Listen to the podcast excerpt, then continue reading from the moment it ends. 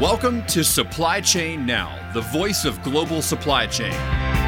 Supply Chain Now focuses on the best in the business for our worldwide audience the people, the technologies, the best practices, and today's critical issues, the challenges and opportunities. Stay tuned to hear from those making global business happen right here on Supply Chain Now. Hey, hey, good morning. Scott Luton, Greg White, and Kevin L. Jackson here with you on Supply Chain Now. Welcome to today's live stream. Greg, how you doing? I'm doing great. I'm I am uh, looking forward to another week. And this one will have to be a lighter week for you than it than than last week. That's you right. put in the Last time last week, man. we sure did. We sure did. We cranked out the donuts, and they were really good, tasty donuts. But Kevin, how are you doing? Hey, I'm great. Last week was my New York week, man. I started it off uh, on the hill at Wimbledon. I was, well, I was in New York City, but I was with IBM, and they actually streamed the Wimbledon finals. And uh, uh, I was on the hill there at uh, Brooklyn Bridge, right next to Brooklyn Bridge, and I was on a New York uh, television show over the week uh, last week and a radio show. Hey, I'm a New Yorker now. Forget Well, about uh, it. Big Forget week. about it. So, Kevin, uh, Greg, to my ears at least, it sounds like the only person that had a bigger week last week than Kevin would be uh, Cam. Who who won the uh, Cameron the Open? Smith. Cameron, Cameron Smith. Smith. Wow. Put the lights out. I mean, he eight under in the final round of of the Open Championship made it look easy. Frankly, I mean, Yes. it was the smoothest, calmest, crushing of the greatest players in the world that I've recently, maybe ever seen. Man, Just no sweat. He just didn't sweat whatsoever. And his playing partner, also named Cameron, the Right. Camerons as they were calling him, finished second. So, So uh, that that was that was must see TV yesterday. I thought, but uh, Kevin Wim- Wimbledon sound your Wimbledon trip sounds wonderful as well. Yeah. uh, that's always a treat each and every year. And hey, but today, speaking of Uh, treats, is a Pimm's Cup? Have you ever heard of a Pimm's Cup? I have oh not. yes, Pimm's Yeah, is a so, local liqueur or something, right? It's a gin, it's a gin liqueur, but that's what you drink when you're at Mim- Pimbleton. Uh, it's a gin liqueur with uh, a strawberry in it, and uh, it's cool and it's really good. First time I've had one. So uh, Okay. a Pimm's Cup.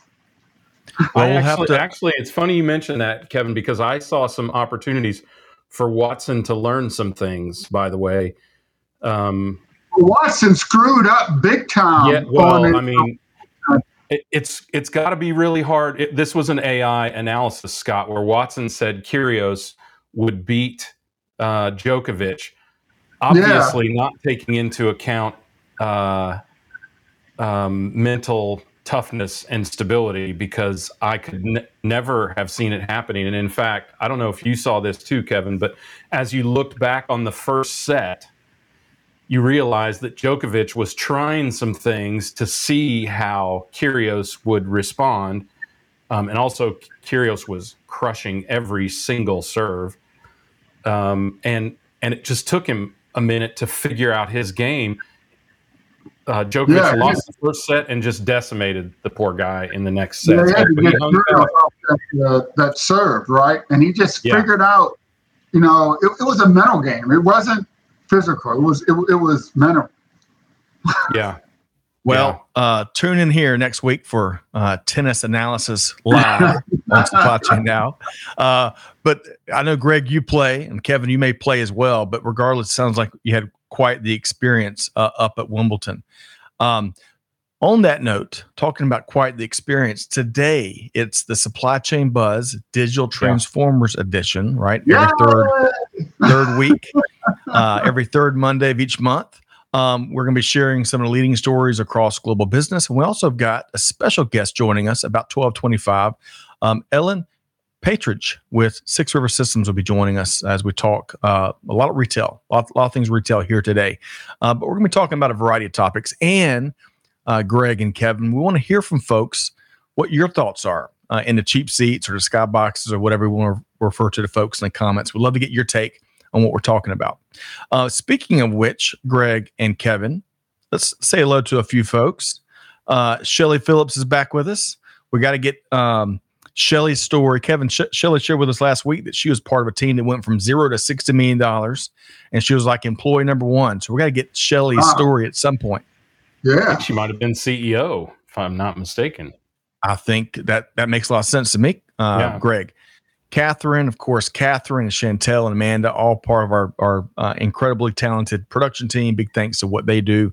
Uh, Catherine up see. in the North Georgia mountains by a lake, just reminding us all that it's not always 95 degrees and 95% humidity in Georgia, right?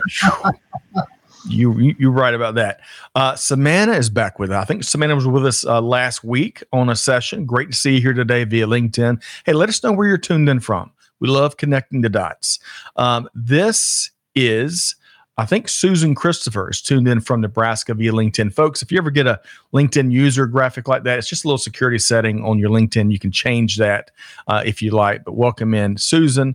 Uh, Michael Rowan from Cleveland, Ohio via LinkedIn. Great to have you here, Michael. Greg, I got to know what you're laughing about. I just love I love your LinkedIn tips. This ought to be the, the supply chain buzz and LinkedIn operate, operating tips, right? and tennis. And tennis. Yeah. I know you can't stand to see it when you can't see their name. So you're oh. you're one person at a time trying to educate people on how to share share well, their profile. A, that's such a great observation. Audience. Now, yeah, you know, Scott's all about connecting with the audience. And true, that is in truth, right? Both of y'all. You're, you're dialed in. You're dead on, right? And plus, uh, to be able to not to attribute wonderful input and t-shirt isms to the right people, you know, but it's all about making a connection. Y'all both so, so right. Um, T squared.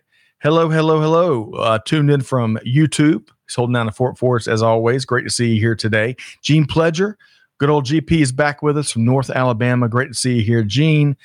Uh, to Greg's point earlier, Catherine is not bragging. No, not bragging at, at, all, right? 83 and breezy. Man, I'm jealous, Catherine. And she's either looking at a forest, a mountain, or a lake, right? I mean, there's only three views up there. So beautiful. Um, well, great to have everybody. And y'all keep chiming in. We've got a lot to get through here today with Greg and Kevin and, and our uh, wonderful guest. Um, Ellen's going to join us about 1225. So I want to start, though, Greg and Kevin. Uh, today, we published an outstanding episode uh, Enrique and Al, uh, Alvarez and I sat down with Shekar Natarajan last uh, a couple weeks ago, and he has got Greg and Kevin an incredible backstory. You know, came came from a very um, poor family. I think he had eight or nine siblings in India. Um, his brother came here because he had a health condition. Shekar came with him, you know, with with next to nothing, and then he uh, found his American dream, and and now he he's the fearless supply chain leader of one of the uh, big retail brands doing special things across global business, and that's of course American Eagle. Uh, so y'all check out this this incredible episode that we published here today. Wherever you get your podcast, you can just find and subscribe to Supply Chain Now. Um, Greg or Kevin, Kevin, go ahead. You've been tracking American Eagle and what they've been up to. Oh yeah, I say what what a life. I mean that uh, you know a, a brand shows its worth when it can um, can change itself, modify itself, upgrade itself with uh, with its audience. And, and, American Eagle is one of those that that you know uh, tunes in with their audience and it, it, it modifies, it changes, it, it, listens to its audience. Um, and I know uh, as a supply chain leader, you you got to go with the flow. So I'm sure that was a great story. It, it really was. He was very transparent and authentic in, in what he shared. Uh, Greg, uh, you've been tracking American Eagle and what they've been up to?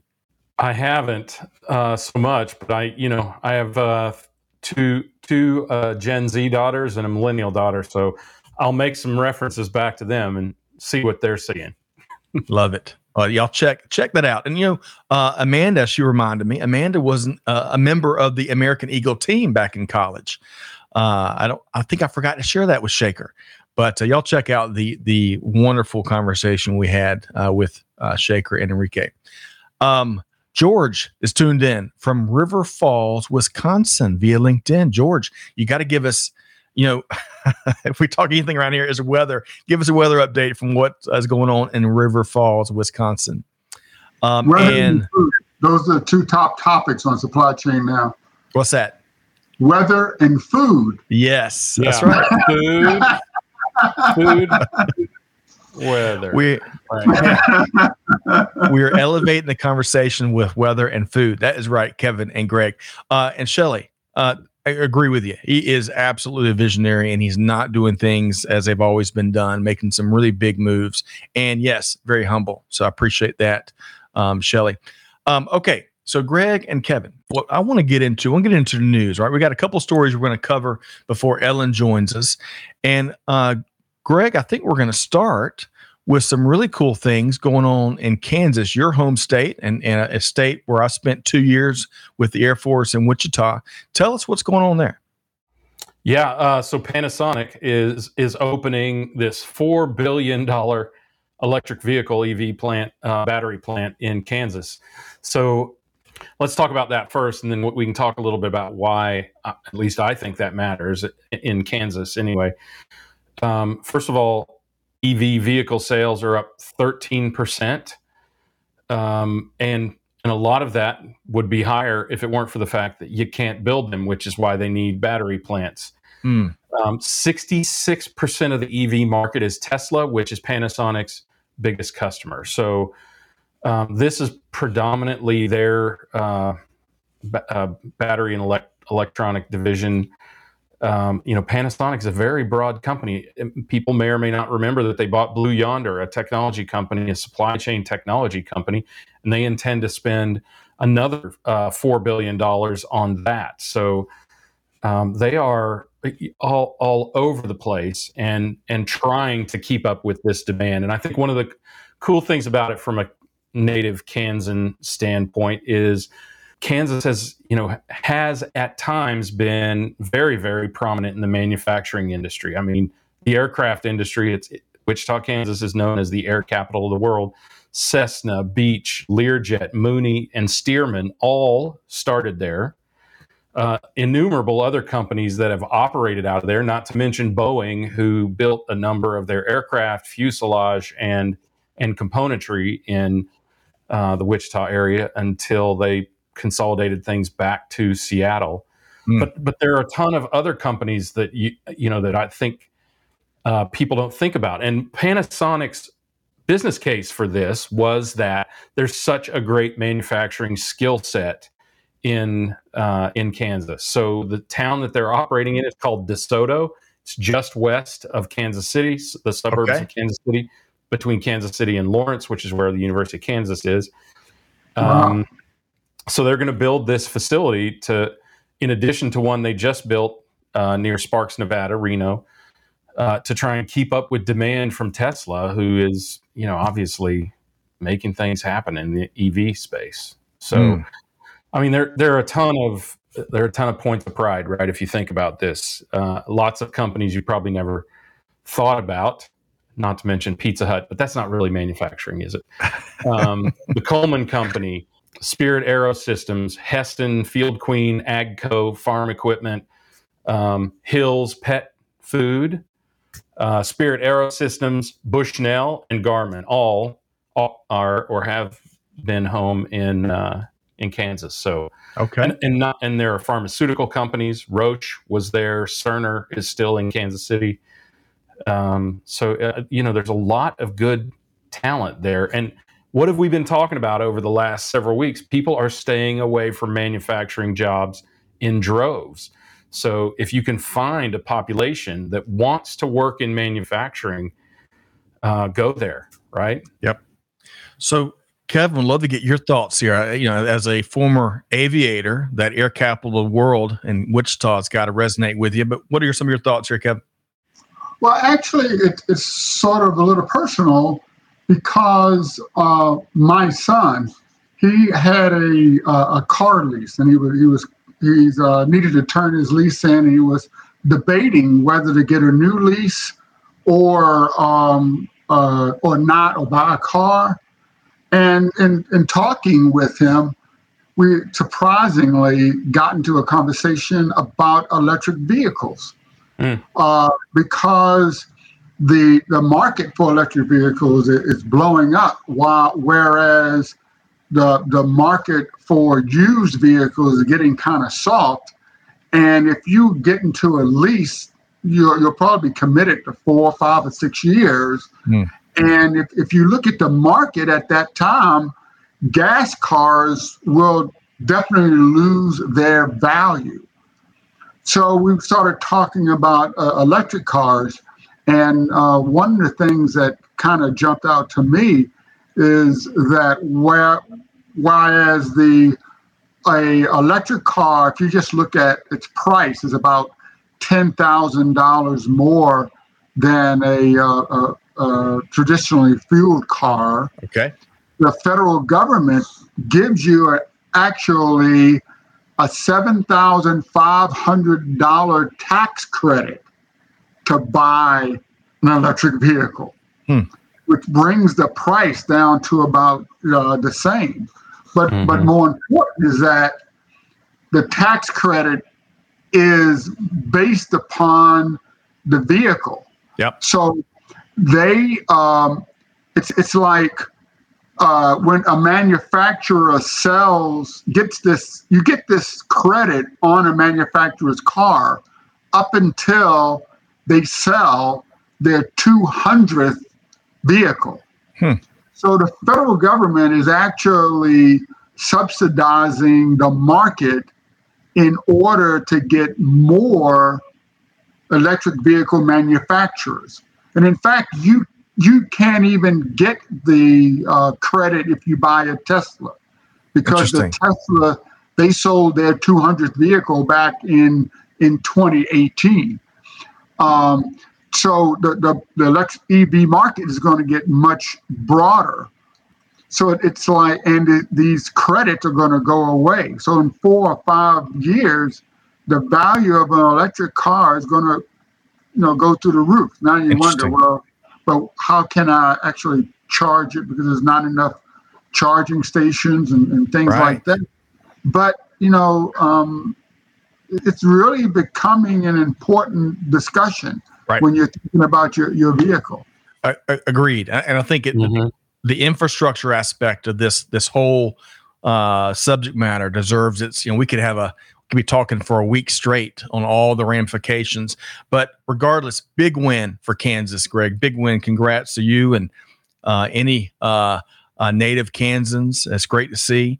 And um, and Kevin, I appreciate your kind of how you personalized it with you and your son's uh, car buying yeah, conversations. I, that perfect. Greg, quick comment there. Yeah, I think that's important to understand. Is it, it is far more economical if it's a city car. Think of it as a city car, which is most drivers on the planet far more economical to use an EV than to use a gas uh, fueled car, right? Because yeah. the the big knocks Kevin was talking about are range and charge, you know, and charging stations. Right. So, um, yeah, I think uh, you and uh, I did not know that it was that close. I remember doing the evaluation back in 2014 um, talk about a personal story, Scott.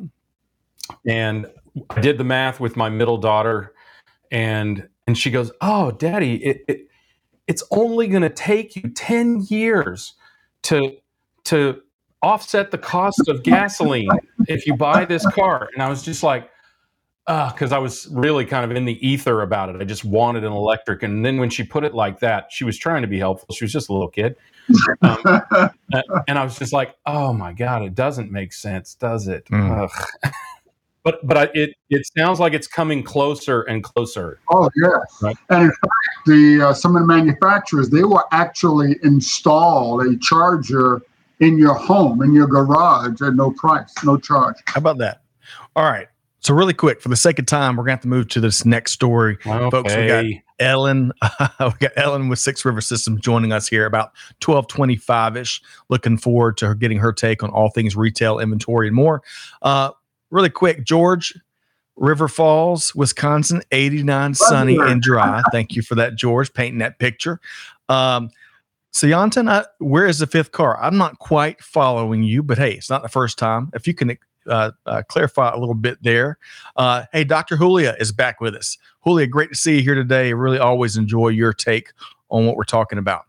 Um, Kevin, as we keep tracking, uh, kind of moving into a different topic here, let's talk about retail. And in particular, when you first shared this article and, and kind of this this topic, I was I was uh, I misread it. I thought you were talking about the um, customer checkout lanes that um, are growing in demand, but you're talking about an actual checkout free store, which is also a big trend. So tell us more, Kevin.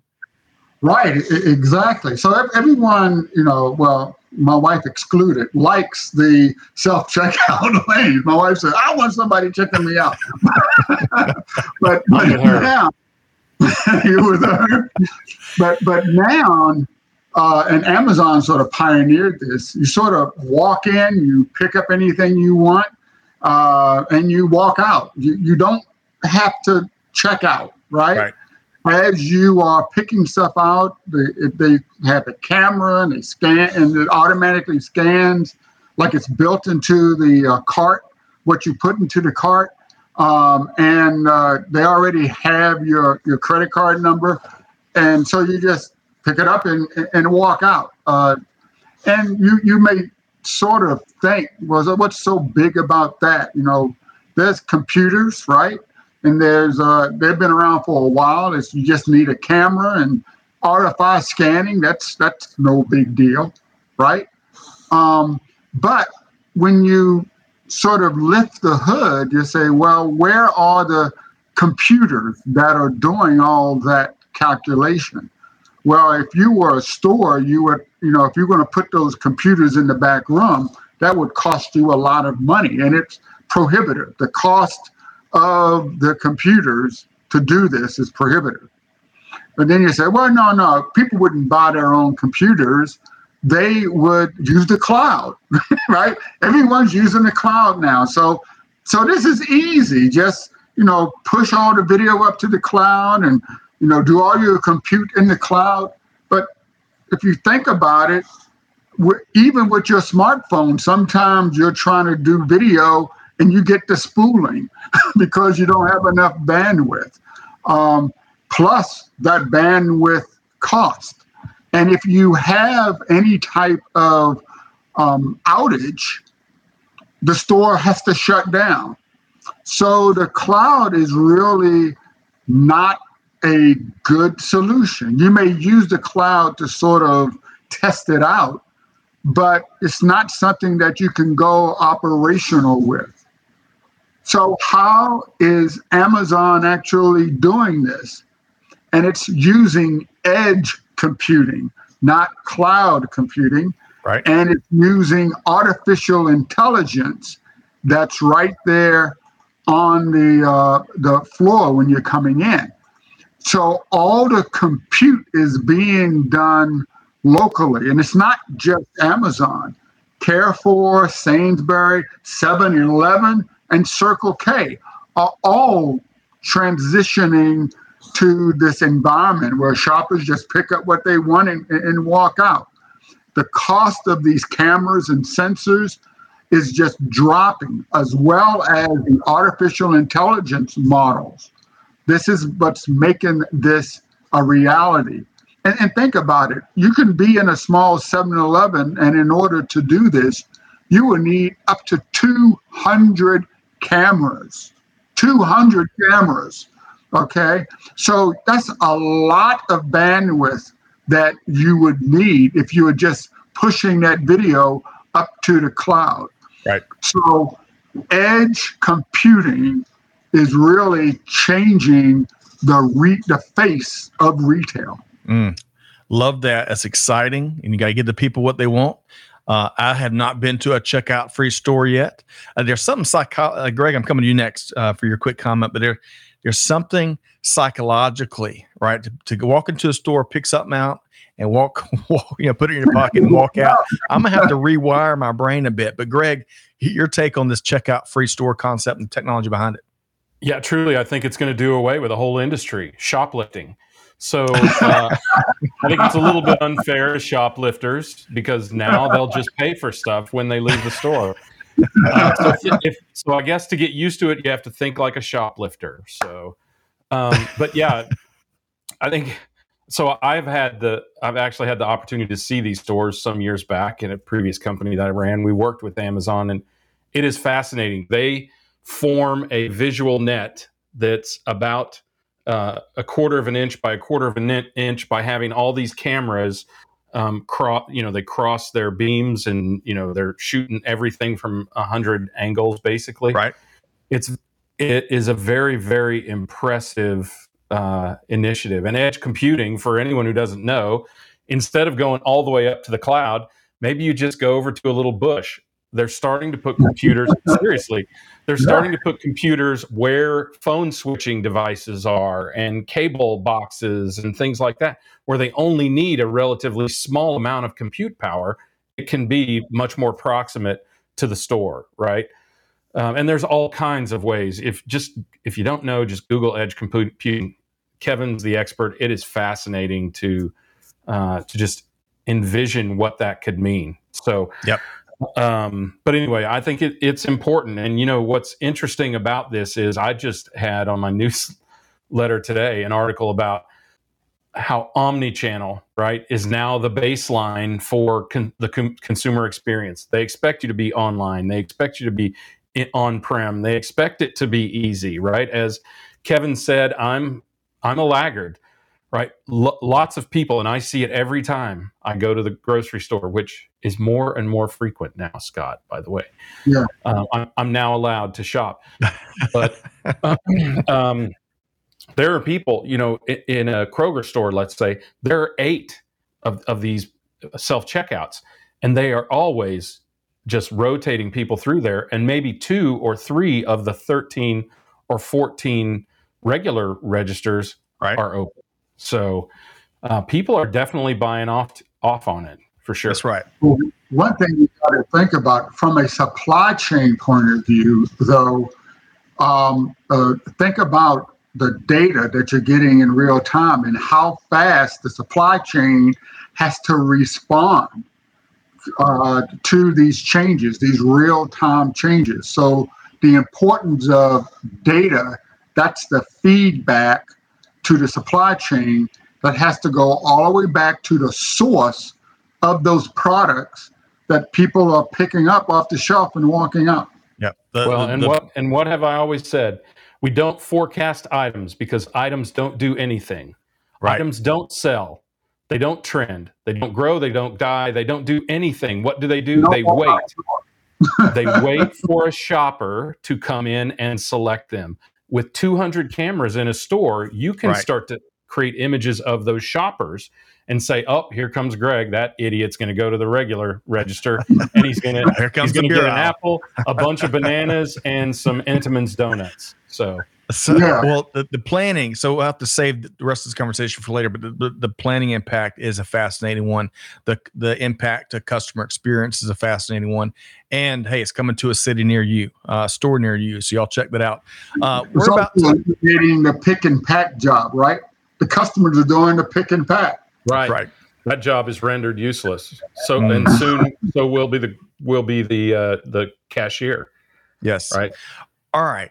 So we'll have to uh, pause the conversation here. I want to say hello to a couple quick folks. Jonathan Hernandez, welcome in via LinkedIn. Let us know where you're tuned in from. We'd love to hear your thoughts on what we're talking about. T squared, uh, maybe the shoplifting is going to take another form. It probably yeah, will. take Ocean's Eleven to do shoplifting now. You're going to have to knock out the power, dig a hole. Right. right. And listen to this impact that Ronald has uh, identified. I wonder how self checkout will impact the Pulse shopping uh, the impulse shopping market. No more tabloid magazine sales at the register. not, not a joke. Not a no. joke. There are no whatchamacallits at the self checkout lane, which is why I don't. Another reason I don't use it.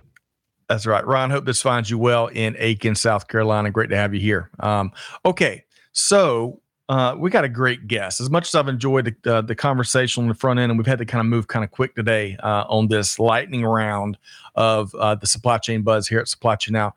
We've got a wonderful addition to the conversation. So, Greg and Kevin join me in welcoming Ellen Patridge, Senior Product Manager with Six River Systems. Ellen, good afternoon. How are you doing? Hello, doing well. How are you guys? It's so uh, great to see you. We Yeah. enjoyed quite a an eclectic pre-show conversation with Ellen. Uh, had a lot of fun talking about the garbage plate in Rochester, New York. You'll have to Google that for the sake of time. But Yeah. Well- also, Scott just can't, you know, can't get the uh, uh, partridge. Partridge. Right. What's that family? Right. Oh Come my on, get happy. I know. I'm, yes, Yeah. I was misreading Ellen's last name, Kevin. You, Yeah, I you, are just get to- me out there. I just have to spoil it for everyone and say it's Patridge instead of Partridge. And You, you get it all the time, though, don't you? oh I'm yeah, sure. all the time. Partridge in a pear tree. You know, Oh, whatever gosh. it takes. Plenty of song Oh, wow. references all around. Well, so uh, now that Kevin has outed me there, uh, Ellen, and my uh, my incredible ability to misread uh, names and, and whatnot, Ellen, though, I want to talk about um, uh, before we get into retail and inventory. I want to talk about one of the countries I'm I'm guessing here least favorite holidays. It is Fresh Spinach Day here, uh, July 18th, across the country. Popeye the Sailor Man. You know, from Navy. Oh gosh. All right.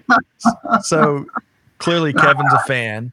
Greg is not a fan. I tend to be a little bit with Greg. I try to sneak in some some raw spinach in my salads from time to time. But Ellen, if it's not spinach, if it's not spinach, we're in the middle of garden season for so many folks. What is one healthy, you know, vegetable you do get in your diet regularly? Sure, yeah. I mean, well, if we're talking about regularly, I'd say like broccoli pretty much just gets paired with everything. But if we're talking about like favorites, that's uh, I I love a good stealth veggie is my go-to. Like anytime Okay. you know you talk about putting into like smoothies or on salads or different things. uh, my favorite is uh, grating up zucchini and getting that into like chocolate cupcakes or chocolate cakes. So like it adds a little bit of moisture into cake um, but also just kind of a casual stealth veggie, getting into a dessert. Um, yeah, Veggie. Wow, stealth that's veggie. good. Yeah, That And is zuc- interesting. zucchini super versatile. Put it in pasta sauce, put it in chocolate cake. You know, whatever it takes. Uh, Ellen, you're blowing my mind here. I'm gonna have to compare these uh, practices with what you know Amanda does. A lot of she's an incredible cook, uh, and uh, we just get picked up some squash and zucchini from the local farmers market. We're gonna have to check out this these stealthy vegetables. Uh, I don't Ellen, know. yeah, zucchini it's a, cake just don't seem to go together. Uh, They don't, Kevin, I mean, they're great though. Yeah, I feel like work. especially if It you just have extra zucchini. Yeah, you just it means same Oh, as like wow. banana and banana bread. You know, just different, different things. Well, maybe not quite the same. all right. Well, so Ellen has talked about she brought some new uh, culinary practices to the table with the stealthy vegetable and and uh, also broccoli. We're all, I think most of us big big fans of broccoli. I could eat just about every meal. Uh, Kevin's a big fan of spinach. Greg, you're gonna get the last word here before moving into retail and inventory talk with Ellen. Greg, your thoughts on what's your go-to vegetable?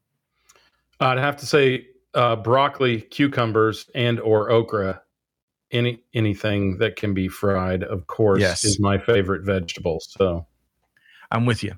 Okay, so uh, now we that was the shortest celebration of any holiday on the buzz, uh, at least Thank in my goodness. recent Hey, now memory. we're out of Yeah. Ellen, I don't know about you. I don't. I avoid spinach, but to your point, if it is stealthily placed into, if it's a spinach pasta or it's in a pasta, right? I, I actually will eat anything. spinach. Sauteed spinach is delicious. also that yeah yeah there are a lot of ways to do it right but unfortunately there are ways to do it wrong so you know it kind of Well, so let's let's do something where we can find maybe more consensus, and that's talking supply chain, talking retail, talking inventory. And Ellen, I appreciate what you bring to the table uh, and your expertise in this regard. I want to, um, you know, we, know you're you're tracking these things with what you and the Six River Systems team do. Uh, there was an interesting article that hit all of our radars uh, over the last couple days uh, from our friends at Retail Dive, telling us what I would argue, and we probably all would argue, what we already know normal is still nowhere in sight, whether it applies to inventory or supply chain. You know, as Greg and Kevin, we've all talked about, that genie's not going back in the bottle. But that's where I want to start the conversation with you, Ellen. You know, what are some of the observations you have uh, related to you know this article via Retail Dive or in the bigger picture with what's going on uh, in the retail space across the country? Sure. Yeah. Um, I feel like the the word uncertainty can kind of cover a lot of the things that that article dives into. So, like as they point out, uh, being able to forecast demand and manage your inventory out into the future has been really hard. Uh, consumer trends are not very steady, and they've definitely shifted since the start of the pandemic. So going back to 2020, but also like looking into this year, like dealing with inflation, dealing with gas prices. Like there are so many things that kind of impact that inventory planning. And so because of that, like a lot of the customers that we're talking to, you know, like they're trying to forecast, you know, what is our peak going to be like? What do we expect to come out at the end of the year? Um, but they may not even be able to rely on like peak forecasts from last year or even just looking at last quarter to know what the end of their year is going to look like. It's just a lot of uncertainty. Yep. Well said, Ellen. Uh, Greg, I want to circle back to you uh, based on what she's already shared or some of your observations when it comes to retail. Uh, yeah, well, uh, let me state first that I was wrong. Uh, Scott, wait, you wait, might wait, wait, recall- wait, wait, wait, wait a second. Yeah. Wait a second. Let's I'll say that. it again. I'll say it again. I'll say it again. Yeah, I was wrong. What, what did I say that the key word for supply chain would be this year? Stability. We can't even begin to approach stability, right? We we can't even begin to uh, think about stability because, as Ellen said, predictability is also out the window. So uh, think think about uh, where some of these retailers are. The you know the Target instance is well known by now. They're not even the worst offender. There were many many who were worse. They were just mo- more prominent and had just spent four billion dollars on supply chain technology and planned to spend two billion dollars a year. They had just gotten done bragging about all of that when they cut their uh, um, they cut their earnings forecast because they had flubbed on this and then two weeks later cut it again dramatically. So this is how far from normal we are and even the best the brightest and the highest spending in the industry are struggling to keep up. Uh, i will argue to our our previous point in in the show they're still forecasting off of last quarter or last year and they're still forecasting items which is a huge gap in in allowing companies to predict the future because as i said those, those that toilet paper didn't jump off the shelf into people's Right. shopping carts during the great toilet paper shortage of 2020 people pulled it off forcefully and Yeah. stuffed it into shopping carts at costco and then ran out the door with it um, so I, I think we have to think about how we can can close that gap but in this day and age the best we can do is be supremely responsive and start to shift our gaze towards the future because even the most advanced technology does not support that very well these days. Shift our gaze towards the future however we can do it and towards the consumer whenever we can. Okay. Beautiful, beautifully said there, Greg. Kevin, I'm coming to you next, but really quick. T squared going back to food. He says, he or she says, uh, uh, he says, try rhubarb for the dead taste buds. Uh, hashtag tart. Uh, but Ron Shepard, that's what I hear. Ron agrees with Kevin. Spinach is awesome. So, Kevin, you got some allies there. Kevin, Nice. but c- coming back to retail and inventory and observations there, what are, what are you seeing, Kevin? So what I am seeing is uh, organizations refusing to learn. Right. All right. They are putting more money into how to forecast better using what happened last month or Mhm. last year. I- Yeah. I mean, it's it's like take that money and put it into systems that sense what's happening today, right? Like these um, uh, checklist, uh, uh, check checkoutless retail stores, right? Right. You have to monitor and get data on what the customers is doing right now Mm. in order to feed and design your supply chain. It's just a waste of money. Why, why do people refuse to uh, you know listen listen to their own ears and see what their own eyes are telling them and you know feel the pain that they've experienced in their wallet because they failed to forecast based upon they continually fail to forecast based upon the past. Mm. I mean, stubbornness. So it, it, and so many folks are doing it. Kevin, excellent comment. Tell you and Greg, quite the one-two punch. And throw Ellen there. We got like a, a, a three-way tag team championship team right here. Yeah. Um, okay, Ellen, Ellen, you're in. Great to go. Let's do it. So, Ellen, if you would respond to what you know, Greg's talking about shift of gaze. Kevin's like, folks, what are y'all doing? Ellen, respond, and then we're gonna kind of pulse uh, you with what you're seeing business leaders do. So, your your uh, thoughts there, Ellen. Yeah, I mean, just like the main things are just saying, like, yes, for the things Greg and Kevin are saying, you know, we're looking at folks who are facing a ton of uncertainty, and because of that, like, they're uh, responsiveness is important. As uh, Greg, I believe you said, that word is perfect. And I think flexibility.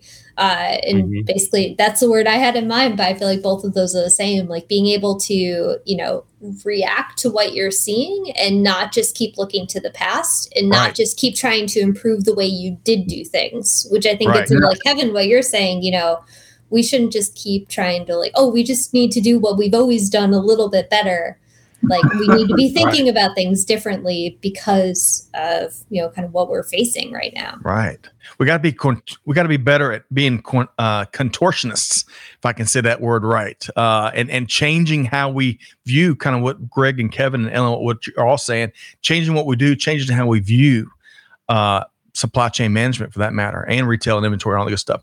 Um, it's like fighting the last war over and over again. And fighting well, the urge to do business as usual, right? Greg, you were going to say something? yeah, supply chain uh, academia does not help. You know, I keep saying we've been teaching the wrong thing for decades and decades because, and this is a world, Kevin, that you're not familiar with in supply chain.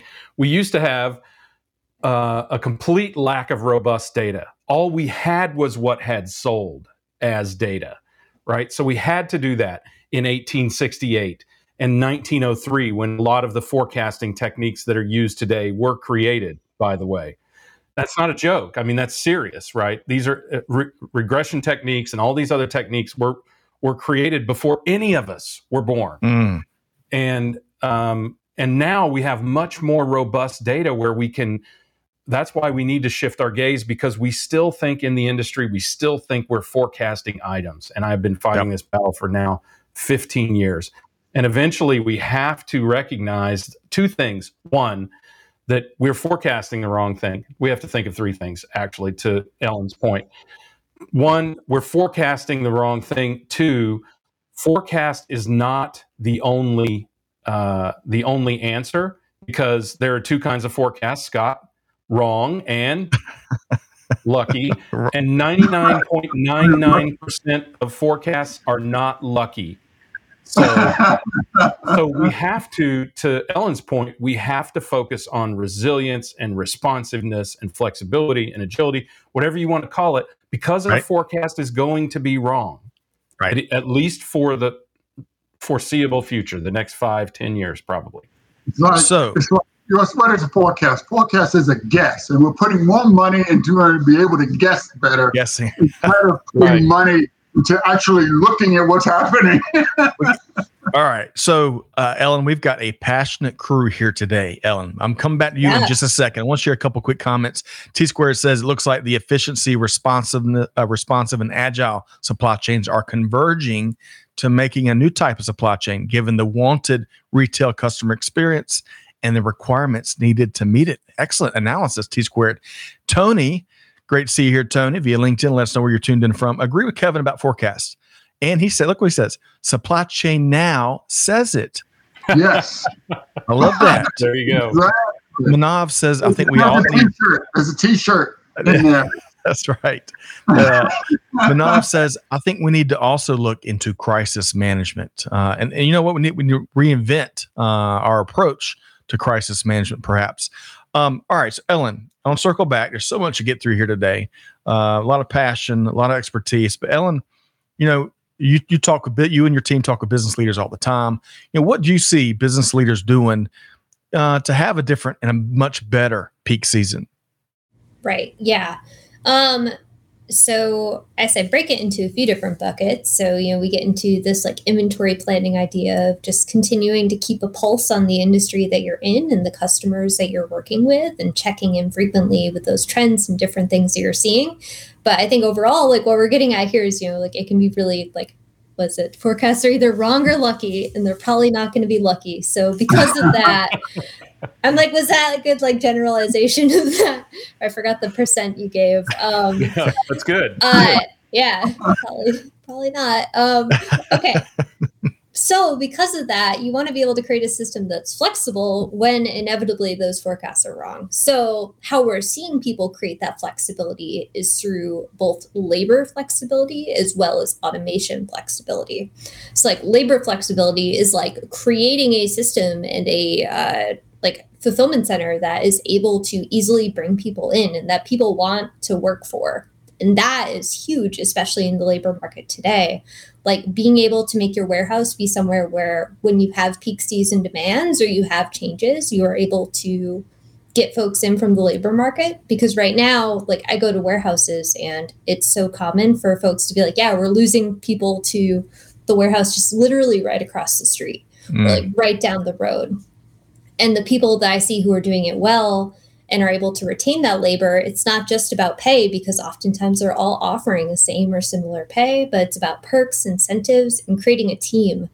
Uh, creating folks who are like you know kind of there and working together and understand like you know the company and what they're trying to go for um, and then just creating a job that they want to come to every day mm. which kind of gets into that flexible automation and those things like taking away redundant tasks and having easy to kind of bring in and roll out automation based on whatever throughput you're getting at. So, like, you know, if you have uh, kind of, you know, static, kind of monolithic structures, like, you know, those are only going to be made for a certain throughput. But being able to bring in robots or different things that you can scale up or scale down as you need, that'll help with the labor in terms of like making their jobs easier, but it'll also help you with your throughput to respond as needed based on the demand that maybe you weren't expecting.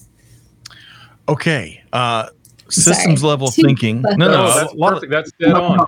With and with all respect to Matt Fitzgerald's mother, um, there's no reason to apologize for automation anymore because automation is not taking anyone's job. No one's.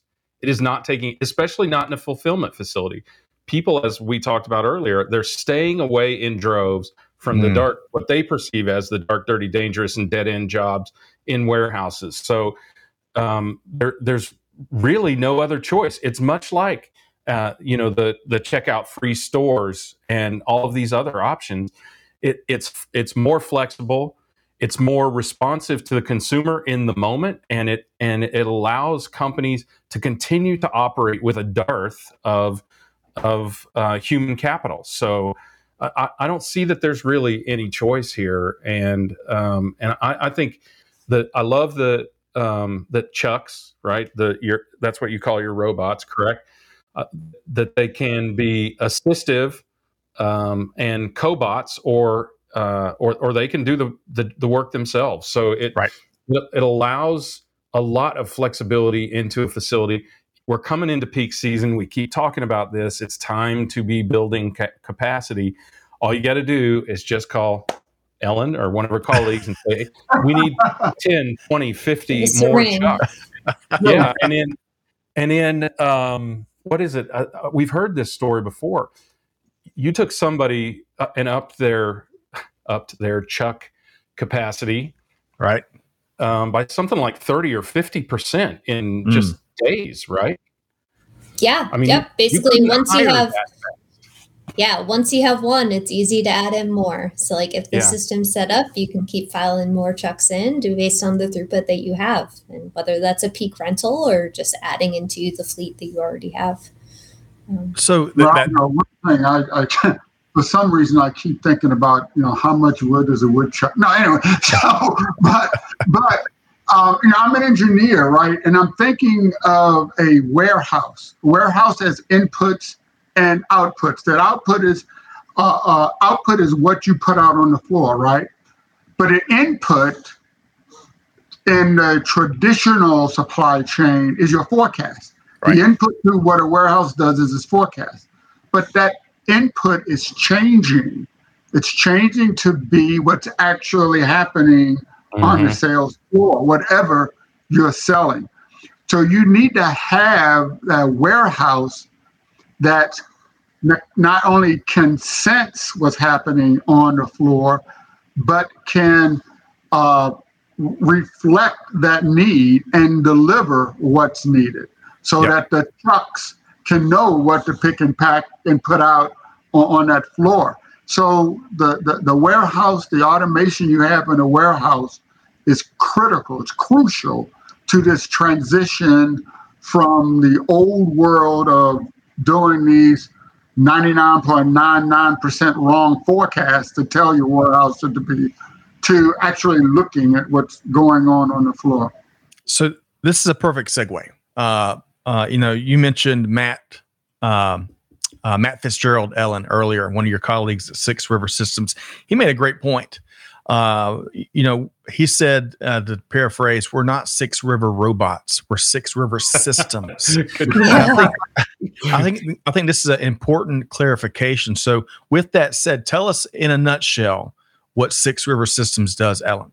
Sure. Yeah, I love that phrasing from Matt Fitzgerald. Um, yeah, so you know, we are you essentially a wall-to-wall fulfillment solution. So, you know, we have Chuck the robot that's able to autonomously move and work as a cobot with folks um, picking, but also work and drive um, separate from people. Uh, but in addition, this we also have an entire suite of cloud services meant to manage this work as they come into the system.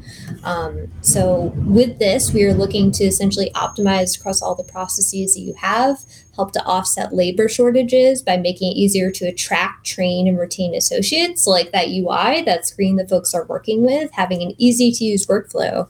Um, as well like trying to increase the efficiency of folks like how do we group that work together? Like how what order do we pick it in? Right. what boxes does it go in? Uh, kind of you know focusing not just on the robots themselves but all the operations that you need to do in order to get work done at the end of the day ellen i'm so glad you shared that because yeah. Uh, what Kevin was just saying earlier about being an engineer and kind of the layout of the warehouse. I mean, these are areas that, that your team can impact as well, uh, not just about the um, the automation technology side, but kind of the process side, uh, as and, and, of course the impact on, on people, uh, and making it life making life easier for our dear people and hardworking folks yeah. out there across uh, supply chains. So I love that, Ellen.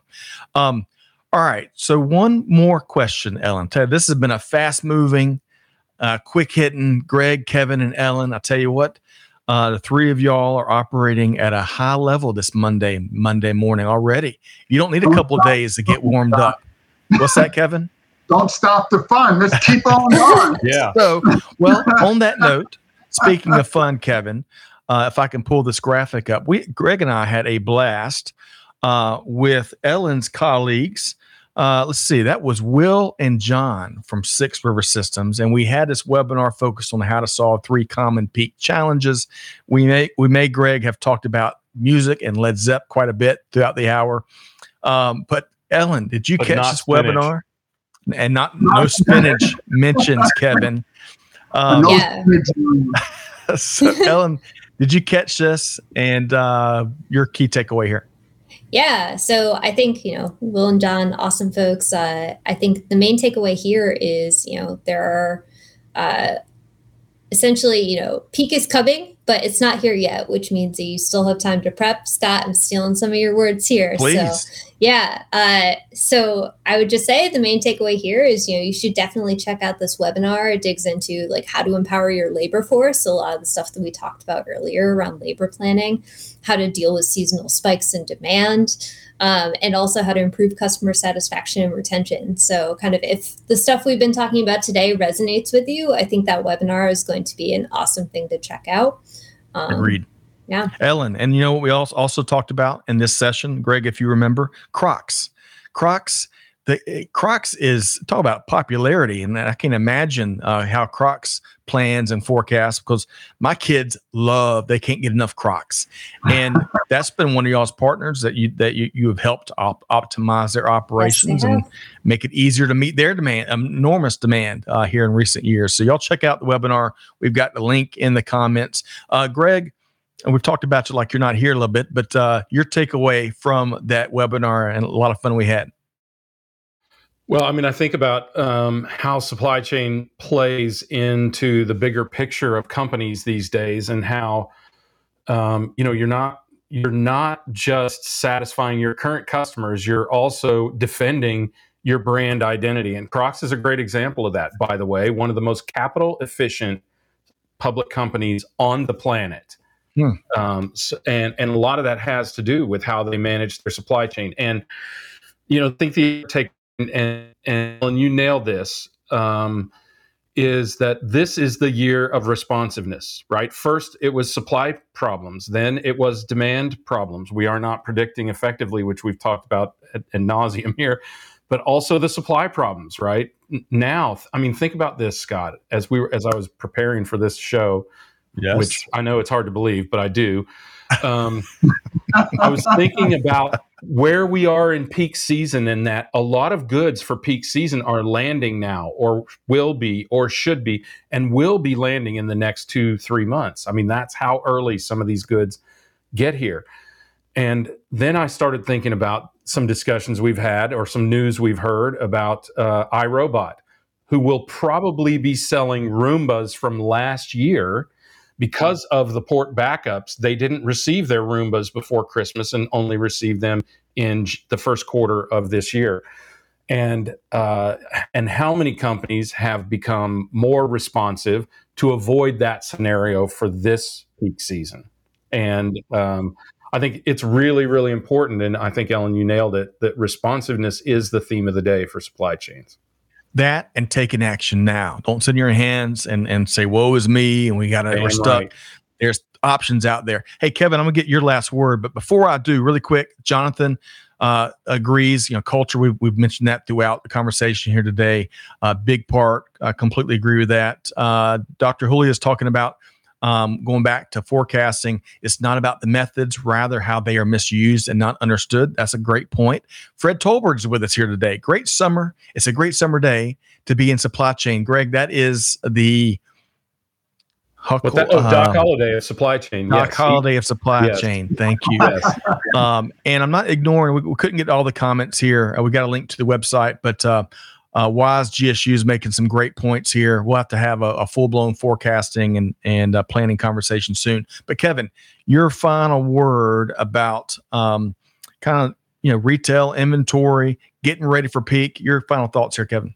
So I was looking at TV the other day, and they were talk. They were interviewing this woman, and it's June, right? And she was talking about how she is already finished her Christmas shopping. Now, now, now, now, why? Because of last year, there were so many shortages. She started at the normal time, right? You know, people are starting little couple of weeks before Thanksgiving right. to do Christmas shopping. You know, um, and she said, "I am not going to be caught um, without the toys under the tree this year." Because of last year. So, how many of the forecast models have what happened last year in them? Right. All right. So, how many of them are going to forecast customers that are going to start buying stuff because they believe or they feel there's going to be supply chain issues this year? Mm. So, that's almost guaranteed that right. you know it's not going to be 99.99% wrong. It's going to you're going to put like another seven nines on that.